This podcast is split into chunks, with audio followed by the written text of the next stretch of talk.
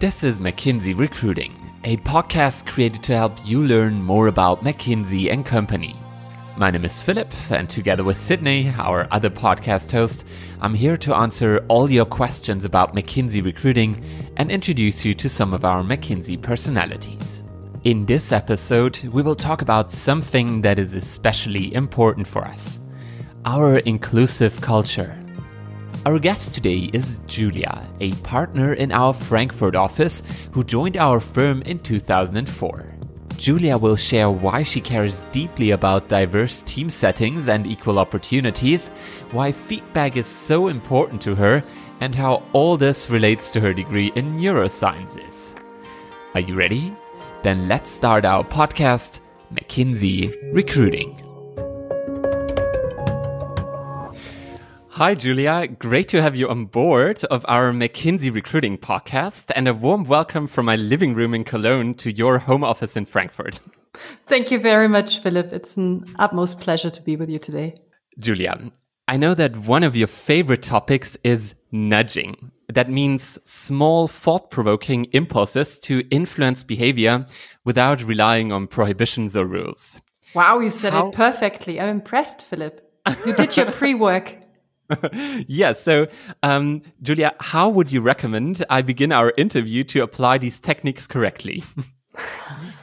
you already well one one nudge can definitely be um, be around empathy and around building connections so by just alluding to the fact that we both are in our home offices you in your living room and i'm in in mine was already a quite quite a good one to get us to get us started okay. and, and as you said huh, those are just little prompts that make it more likely for a certain behavior to to get displayed.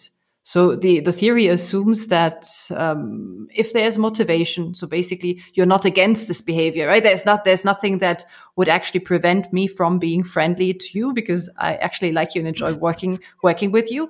And I also have the Thank capability. You, uh, you're, you're, welcome. And I also have the general uh, capability to be friendly, right? That's the other uh, the other important important hurdle we have to cross. So if there's motivation and there's uh, capability, those little prompts, those nudges can make it just much more likely for behavior that is not unwanted to to occur. Yeah. So we had a good start. well done. Okay, so uh, something else in my podcast research and by talking to some of your colleagues, I discovered that gratitude is extremely important um, to you. How do you incorporate this into your daily life? Um, I've even heard that you send uh, feedback voice messages to your teams. yeah, those those are two different things. So sometimes these voice messages can also be not so grateful. But let's let's start with a with a gratitude piece. No, no, no, no. They they mostly are. I'm a I'm a, I'm a big big believer in strength based feedback, and I think that you can motivate um, people, in particular colleagues that we're having here around in McKinsey, um, even more so if you build on their strength. So um, yeah, jokes aside, those voice messages are are indeed rather rather encouraging than anything else. So yes, I'm I'm a strong believer in in in, in gratitude and in particular in building it into your day to day life. So the simple word of of thank mm-hmm. you or the little unexpected note, the the little act of kindness that was rather random is something that's very easy to do, but can mean the world for for other people around you. And the nice thing about saying thank you is that it makes both people feel better, the one that receives it and the one that gives it. So yes, I, I purposefully built this in, in my, in my day. That's also day. something very McKinsey um, typical. So we always say that we have a culture of feedback. Um, however, I've heard also you prefer something called uh, feed forward. Um, can you explain what this is all about? Yeah, yeah, that's um, basically when when you when you see someone behaving in certain ways etc and they ask you hey can you give me some feedback? The thing i say yes of course i can share with you what i've observed and the effect it had mm-hmm. etc but what i much more enjoy is so what is it we're going to do with it jointly in the in the future? Because uh, the past is the past, so you cannot really change it. So I always mm-hmm. encourage mm-hmm. my teams to obviously thoughtfully look back and see what worked, what hasn't worked, what they would do differently going forward, and and just asking around what effects the behavior has had on on the people on the people around them, be it their own team or be it a a client session. But then most importantly, I, I love this both immediate outlook into the future and say like, okay, so starting mm-hmm. tomorrow, mm-hmm. what is it that we're going to do differently? And um, what the people you might have spoken to uh, might might have wanted to also also share is that I I deeply enjoy thinking through with people also their their their future, their big next steps into their career, literally what it is that they want to create, what it is that they want to build while they're within within McKinsey. And I enjoy these coaching conversations deeply and sometimes give them also unsolicitedly. I can give you positive feedback at the moment. So uh, thank you for joining us. And uh, we'll be talking um, about one topic today, which is diversity. Yeah. And um, you are McKinsey's leader for our All In initiative, which engages colleagues around the world to develop and share innovative ways of working that advance inclusivity. Um, could you explain your role and the topics you are dealing with? Absolutely, absolutely. So, um, as you know, I'm a I'm a partner with with McKinsey and Company, and I carry also another hat, which is the head of being the global partner lead for all mm-hmm. of our all in efforts. And indeed, those are all the efforts of McKinsey, in particular related to gender diversity and inclusion. And in this role, I'm responsible for basically the designing of all our inclusion and diversity programs. That's one thing.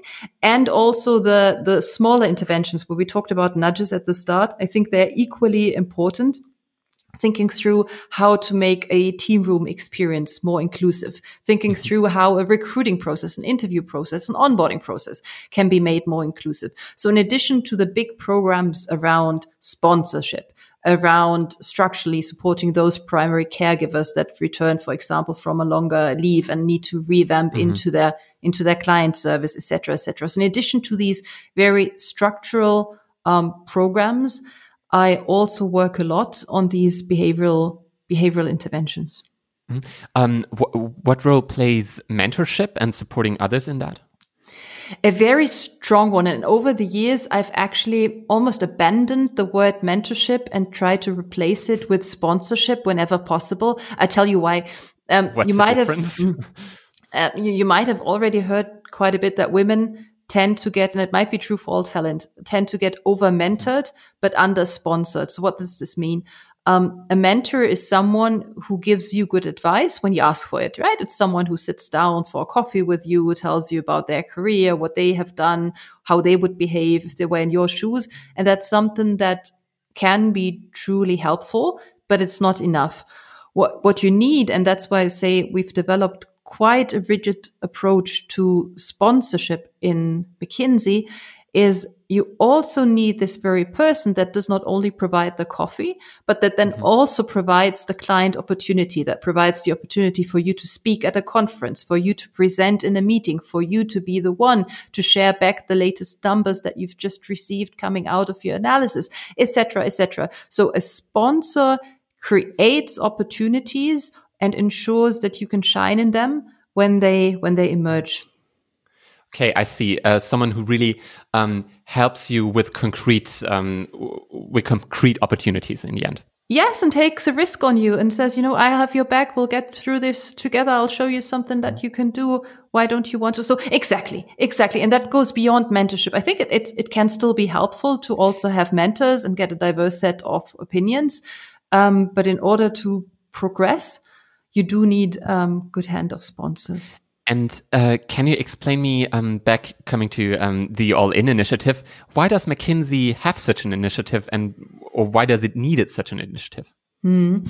You might have seen um, a lot of the work that we've published externally It started with Women Matter, it went into Diversity Matters. So very, very early on, uh, more than a decade ago, we actually described the business case for diversity and even more so now inclusion. Uh, so, of course, we said if this is something that we in our own research with leading companies have found, we have to take our own medicine and also mm-hmm. apply those very principles that we've identified as being essential for the progress of you know, gender diversity inclusion to our own firm. Okay, um, we're gonna come back to the topic uh, women matter and what it means for the economy yeah. um, a, a, bit later.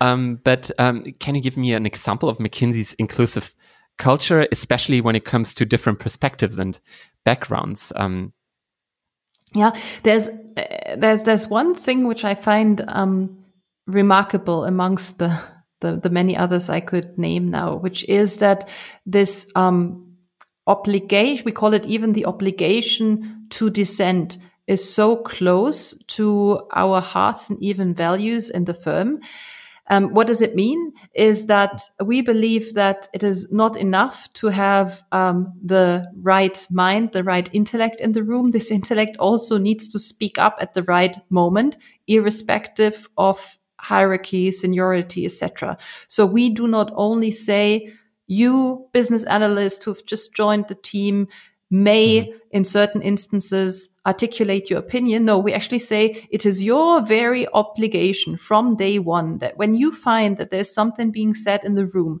that might not mirror what you found in your data, that might not fit with what you think is right, and you better have some facts and, and figures behind it, but uh, what you, what you think is, is not, is not right.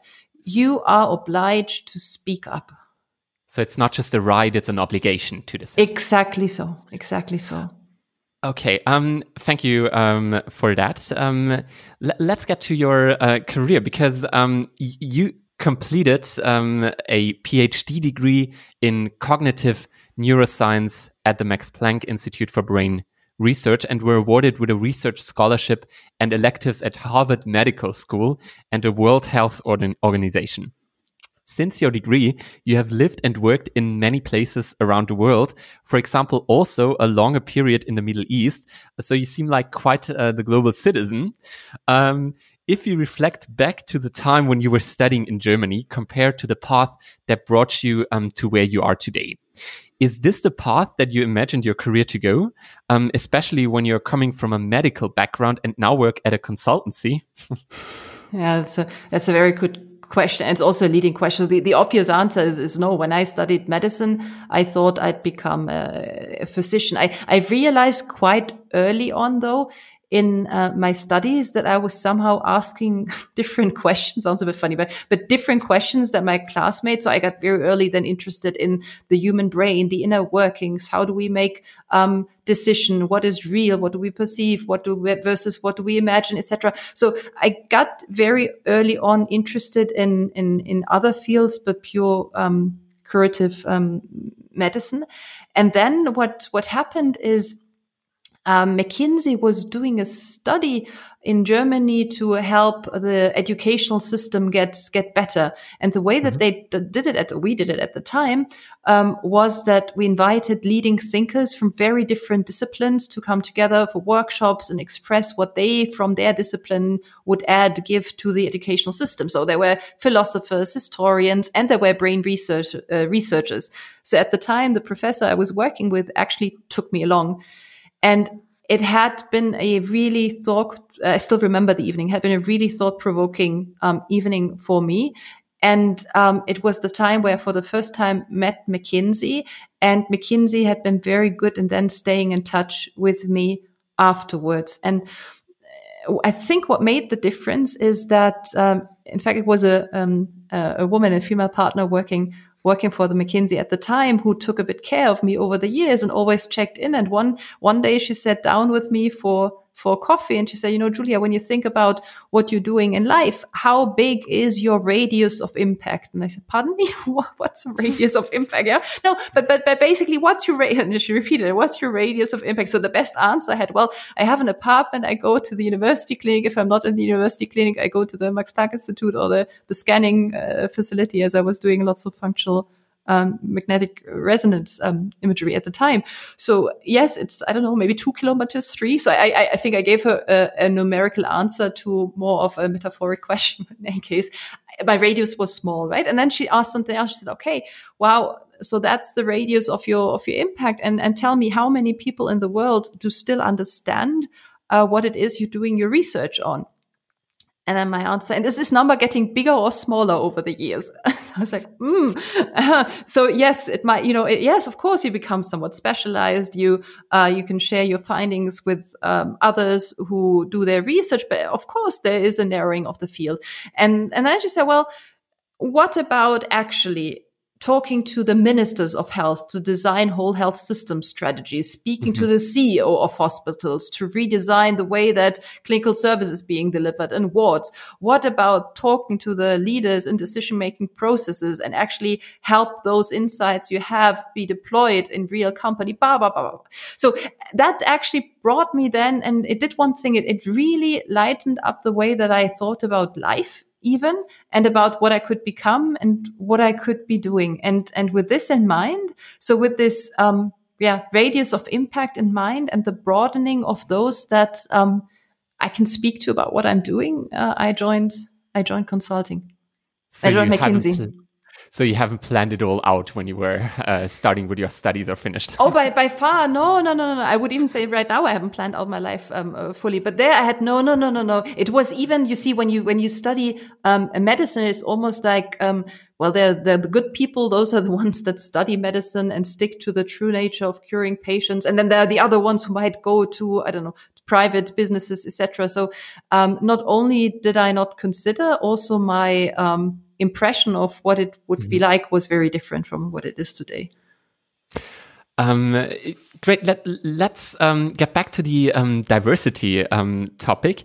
Um, as we've already said, McKinsey studies consistently show that diverse teams perform better and companies with diverse executive boards have better financial um, results. Mm-hmm. Have you observed this while working your clients or internally at McKinsey? Ah, very, very interesting one. Yes. Yes. So at, at all times, I observe that teams that have a diversity of thought, either be it because they're mixed gender or they have different ethnicities in their different cultural background, educational background, etc., come up um, with with with more, I'd say, innovative, but also more um, objective thoughts and and decisions. So this is something i, I see day to day and i'm sure my, my colleagues could attest to as well. It's not always mm, people might say it's not always the the smoothest process because of course if you think like a and your uh, teammate thinks like b and then you have to find out what's the better better result is. So there, there's always being there's some some little friction in in intellectual friction in, in figuring out what is right, but the result is is is better. And I I deeply enjoy this um, meeting of great minds when they come together and the output is a solution that's so much more convincing than what um, simply a, a, Julia cloned ten times could have um, could have come could have come up with.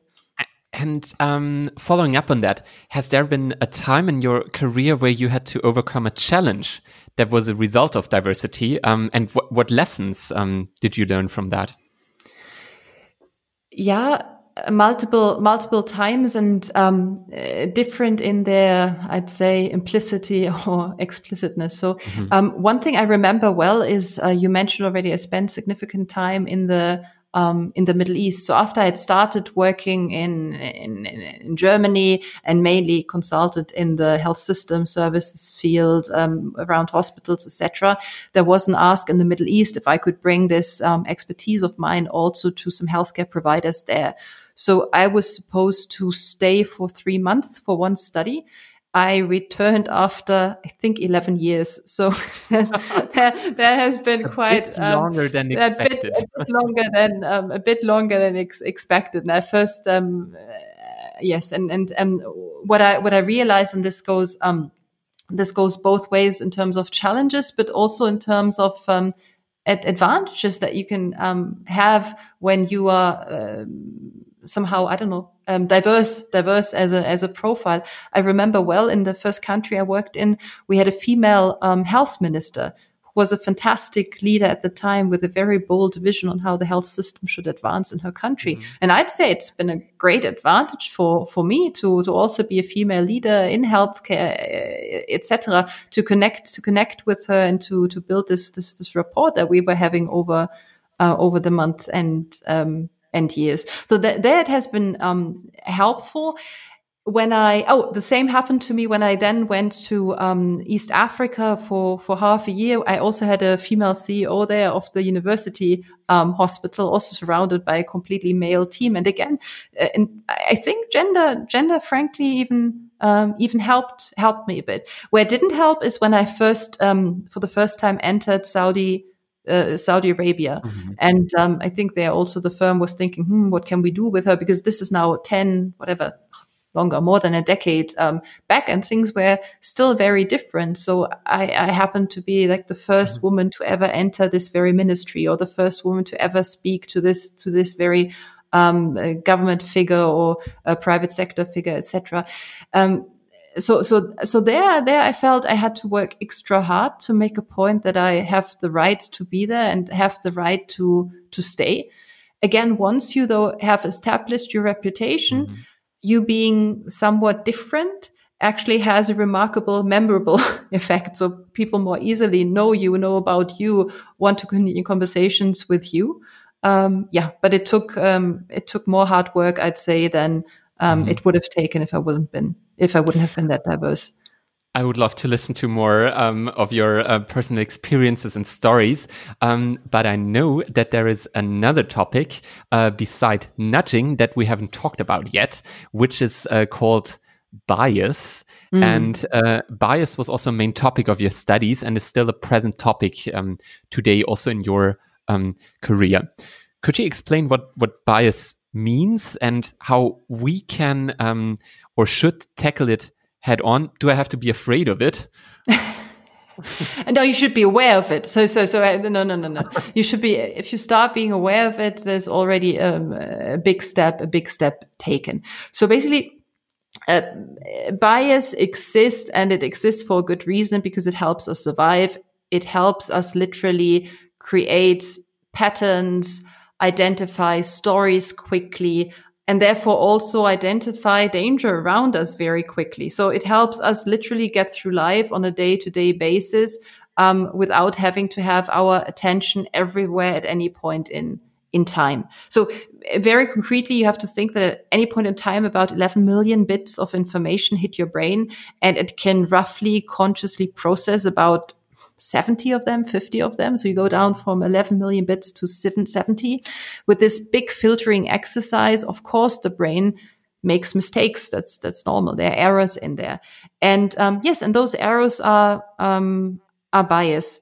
Where it becomes a bit more tricky is that when you're unaware of these um, of these bias, and research shows that those that are believing the most that they are actually objectives might be prone to the most biases. So that's why I was glad, Philip, that you already um, asked the question of um, should you be should you be afraid um, afraid of it? Yes, I mean you should be afraid of it in the sense that if you want to build a team that has um, a lot of uh, diversity, fresh ideas, innovation, etc. in it, and um, what you do is you tend to recruit uh, little Philips over and over again because you think, hey, you have been successful in your own in your own way, so um, um, a mini version of you will do the same. So yes, indeed, it can be it can be dangerous because again, uh, we we like what rem- reminds of of ourselves, and that's a mini me bias. We tend to replicate our own leadership style over and over again, and it's the same. I'm, I'm I realize I'm doing the, the the same. So if I don't watch out for it,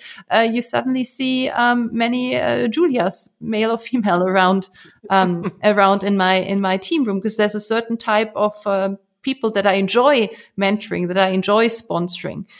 Um, and, and before coming to other sets of biases, that's maybe the one single most important point where these structured sponsorship programs are so essential. Because mm-hmm. if you do not help people find their sponsor, what will happen is like a, a, marketplace of bias. Yeah, those sponsors will pick those people whose company that they enjoy, and very often they enjoy the company of those that remind them of themselves. And suddenly you then have sponsors raising the same little versions of them over and over again.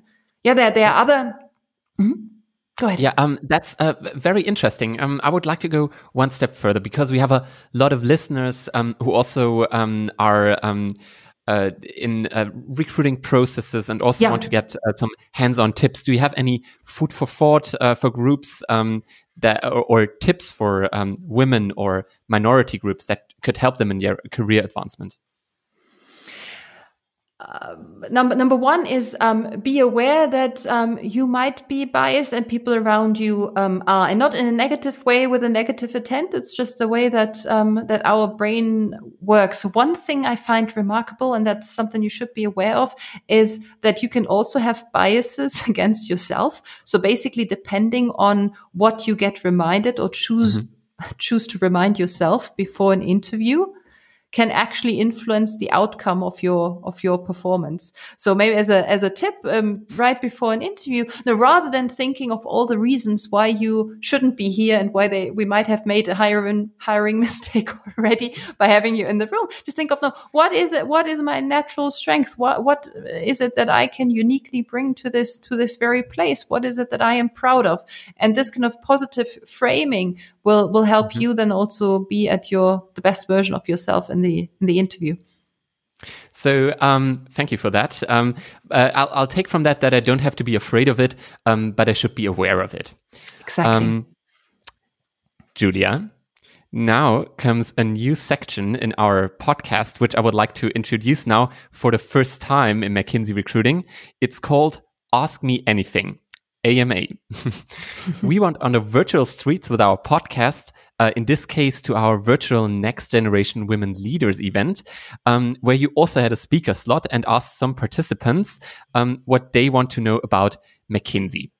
Um, so we've asked them that, and I would love to introduce you to those. So, uh, are you ready for your free Ask Me Anything questions? Let's go. Great. So uh, the first question comes from Leticia. She studies in Holland and has a follow up question on your keynote. Hi Julia, this is Leticia from Holland. During the Next Generation Women Leaders event, you mentioned the CV experiment where Heidi and Howard were evaluated differently, even though they had the exact same qualifications. I wanted to ask you how you have dealt with situations where your leadership skills were not valued because you're exhibiting them as a woman when they would have been appreciated if you were a man. Do you have any specific tips for us on how to find the balance between being assertive but not being seen as bossy? Thank you, Leticia, for the question. Um, maybe first of all, what was this experiment um, all about? And do you have any tips for her?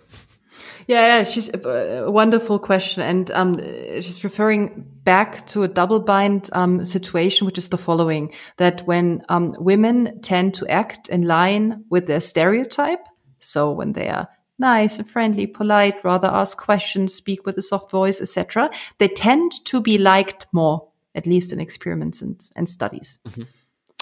When they do the exact opposite, though, they're not liked so much. However, if you are not assertive, if you do not speak up, if you're not taking the first uh, air airspace in the in the in the room, um, you will more likely also have a less chance to be seen as a leader. So this kind and polite and friendly person is a great colleague. But the moment that people ask, and is she's going to be your future boss?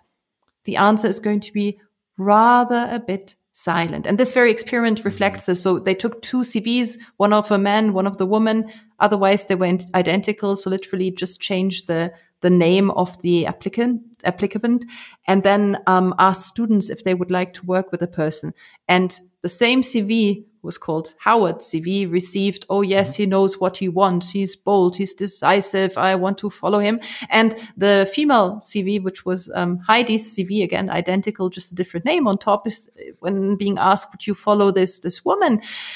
Eh, the feedback was more nuanced, saying maybe um, maybe she's a bit too focused on herself and her own career progression, etc. So same CV, different gender names, yielded a completely different response with regards mm-hmm. to the willingness of people to follow.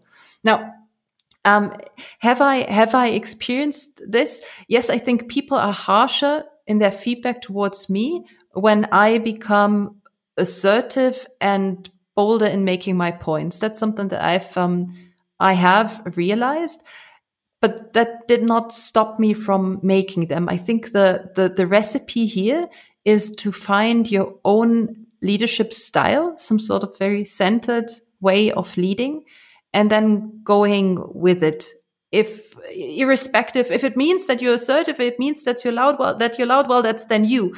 The one thing you shouldn't do is you should not try to pretend to be someone else or try to be nice when you aren't or try to be assertive when you actually wanted to ask a question because this non-authenticity is something that will shine through. So, um, a rather long answer to your to your question. So yes, of course, I, I, I have experienced this, and I'm sure many many people, many leaders um, have. And my recipe towards it is that I just became very centered in the way that who I am and how I lead. Um, that these reactions can actually not throw me off track. Okay. So, Leticia, I hope that has answered your question. Um, the second question uh, of our Ask Me Anything comes from Shital. She studies uh, business in France. Hi, I'm Sheetal from France. I'm currently a business student and I want to know how the resumes are screened at McKinsey. Is each re- resume personally uh, screened by a recruiter or is there an ATS system? Classic recruiting question. Um, how are our recruiting uh, recruiters working? Is McKinsey looking at every CV? Yeah.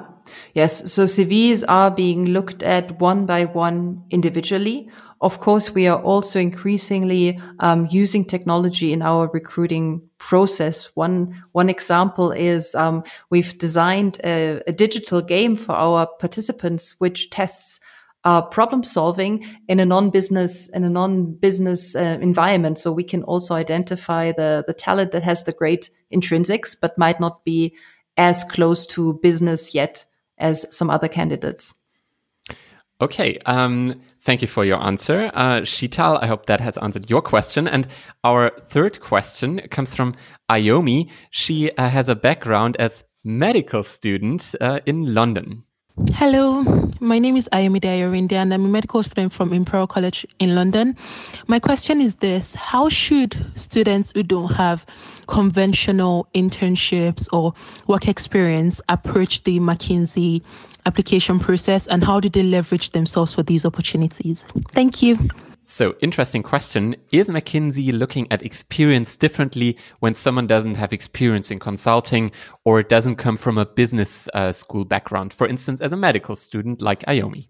Yeah, or, or, like I was at the at the time. So a, a great, great question again. When we, when we look at our candidates, we we look at what has been, you know, their very personal impact. What's their their entrepreneurial drive yeah? What where have they really gone for an opportunity created something achieved something? And do we see any early signs or mature signs of, of leadership already? And that's something that you can show no matter uh, what it is that you've um, that you've studied. So when when you then ask me about how should I best prepare for the for the McKinsey interviews, I'm a bit torn. I have to tell you, I myself, as a medical student, I, I think I, I read every single business case that was ever written in the in the in in the world just to make sure I understood the logic and how to go about it it, it might have been a waste of my time, it, but it gave me a certain, I don't know, it, it gave me a, a, certain confidence walking into the interview process that I would not get surprised by, by a business question. Did it help in any way the, the outcome other than that? I don't, I don't think so. Because as I said, those, those markers that we look for in, in our candidates, they can be shown in so many different ways and, and forms that have nothing to do with a business environment. Okay. Um, thank you for uh, answering also the third question. Ayomi, I hope also that um, this uh, answer um, that you uh, feel answered. Uh, I uh, want to have the right to have uh, the last question of our interview. Um, now we've heard our free Ask Me Anything questions. Uh, and uh, if you know the classic McKinsey technique of top down communication, um, where you sum up the key message of what you want to say, preferably, of course, at the beginning of a presentation, this should be no problem for you, Julia. The question is, what is it that you would like our listeners to get out of our podcast episode today? Continue to be this very unique profile that you are and don't try to adapt any other leadership style features etc just because the world around you might show some some bias so stay unique and stay centered and on the road towards your to, fi to finding your own leadership profile Thank you for that. Um, unfortunately, we have reached the end of uh, today's recruiting podcast episode. Thank you, Julia, for this deep dive into diversity. It was a pleasure to get to know you further and introduce you to our listeners. Thank you very much, Philip. Thank you. Thank you for listening. If you have more questions or ideas for our show, drop us a line on our podcast page, mckinsey.com slash recruiting podcast. To learn more about our diversity recruiting efforts, how to apply, and tons of other information, check out mckinsey.com slash careers.